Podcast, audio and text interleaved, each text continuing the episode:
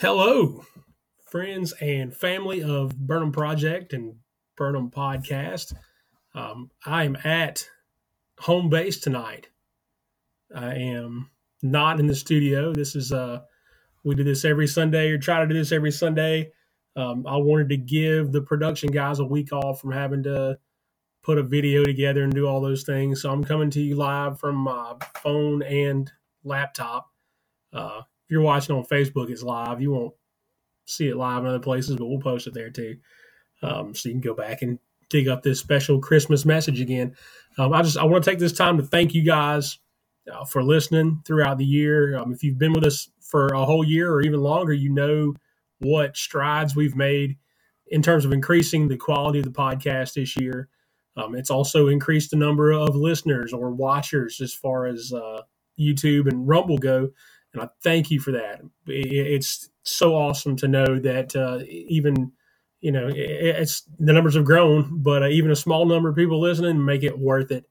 Um, so we're very excited about the way that the podcast has improved and the fact that you guys are all still here and you're listening and you're watching and we're getting feedback from you and it's fantastic.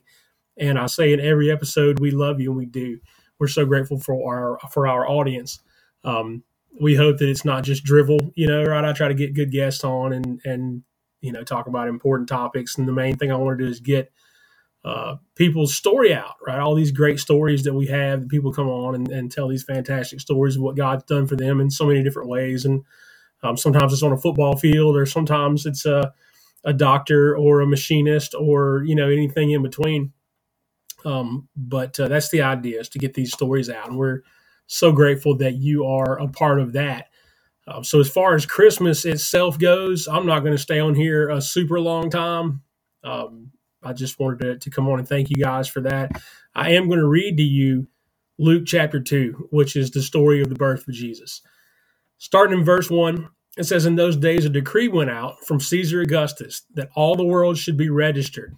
This was the first registration when Quirinius was governor of Syria and all went to be registered, each to his own town. And Joseph also went up from Galilee, from the town of Nazareth to Judea, to the city of David, which is called Bethlehem, because he was of the house and lineage of David, uh, to be registered with Mary, his betrothed, who was with child.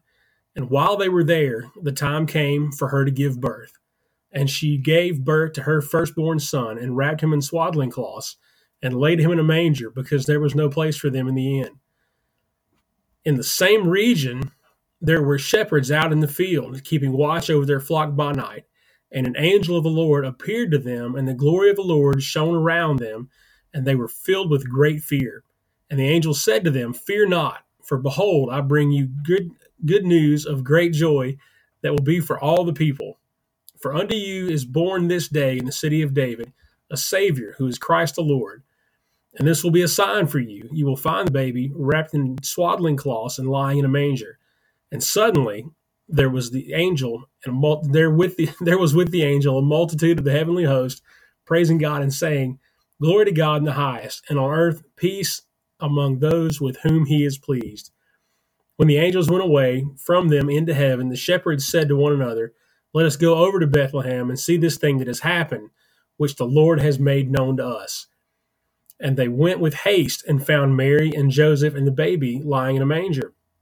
And when they saw it, they made known the saying that had been told them concerning this child. And all who heard it wondered at what the shepherds had told them. But Mary treasured up all these things, pondering them in her heart. And the shepherds returned, glorifying and praising God for all they had heard and seen, as it had been told to them. And at the end of eight days, he was circumcised. He was called Jesus the name given by the angel before he was conceived in the womb. That's the story of the birth of Jesus, how he got here, um, how people found out about it. Um, a little bit of extra trivia. If you guys are, you want to win a uh, who brought the coolest trivial uh, issue into the, the family discussion at Christmas, talk about Migdal Eder. It's probably the place where Jesus was born. It was called the Tower of the Flock uh, in Malachi, it was prophesied there. I'm sorry, in Micah, it was prophesied that uh, the king was coming to the Tower of the Flock. Tower of the Flock was a place outside of Bethlehem where uh, the sacrificial lambs were born. So it would have also been a place nearby in the same region where the shepherds were watching over their sheep, and uh, they would have been. It would have been easy for them to find Jesus having been born in this tower, uh, where these sacrificial lambs were born, and would have had you know all the materials and things they needed to use to to birth a baby would have been there. Uh, in that day and time, at least, and what better place for the ultimate sacrificial lamb to be born than at the tower of the flock known as Migdal Eder. Uh, so take that one with you tomorrow. Again, thank you guys uh, for all that you do. Um, it's good that we get to share all these stories. It's even better that we get to interject our faith into these discussions and talk about what God has done for us in so many ways. Uh, but that's it. That's what I got for you guys. We're going to jump off right there. Hope everybody has a safe and Merry Christmas. Uh, look for us at our live event. You can find it right here wherever you're watching or, or listening. It's not going to be an audio thing, but Rumble, YouTube, it'll be there. Um, we may do it on Facebook too. We're probably going to do it on Facebook too. But uh, look for us there. We'll uh, we'll bring in the new year with you guys, and uh, looking forward to to seeing you back. And we're going to do the best we can to create some even better content uh, coming up in the new year. Thank you guys. God bless you. I love you. See you next time.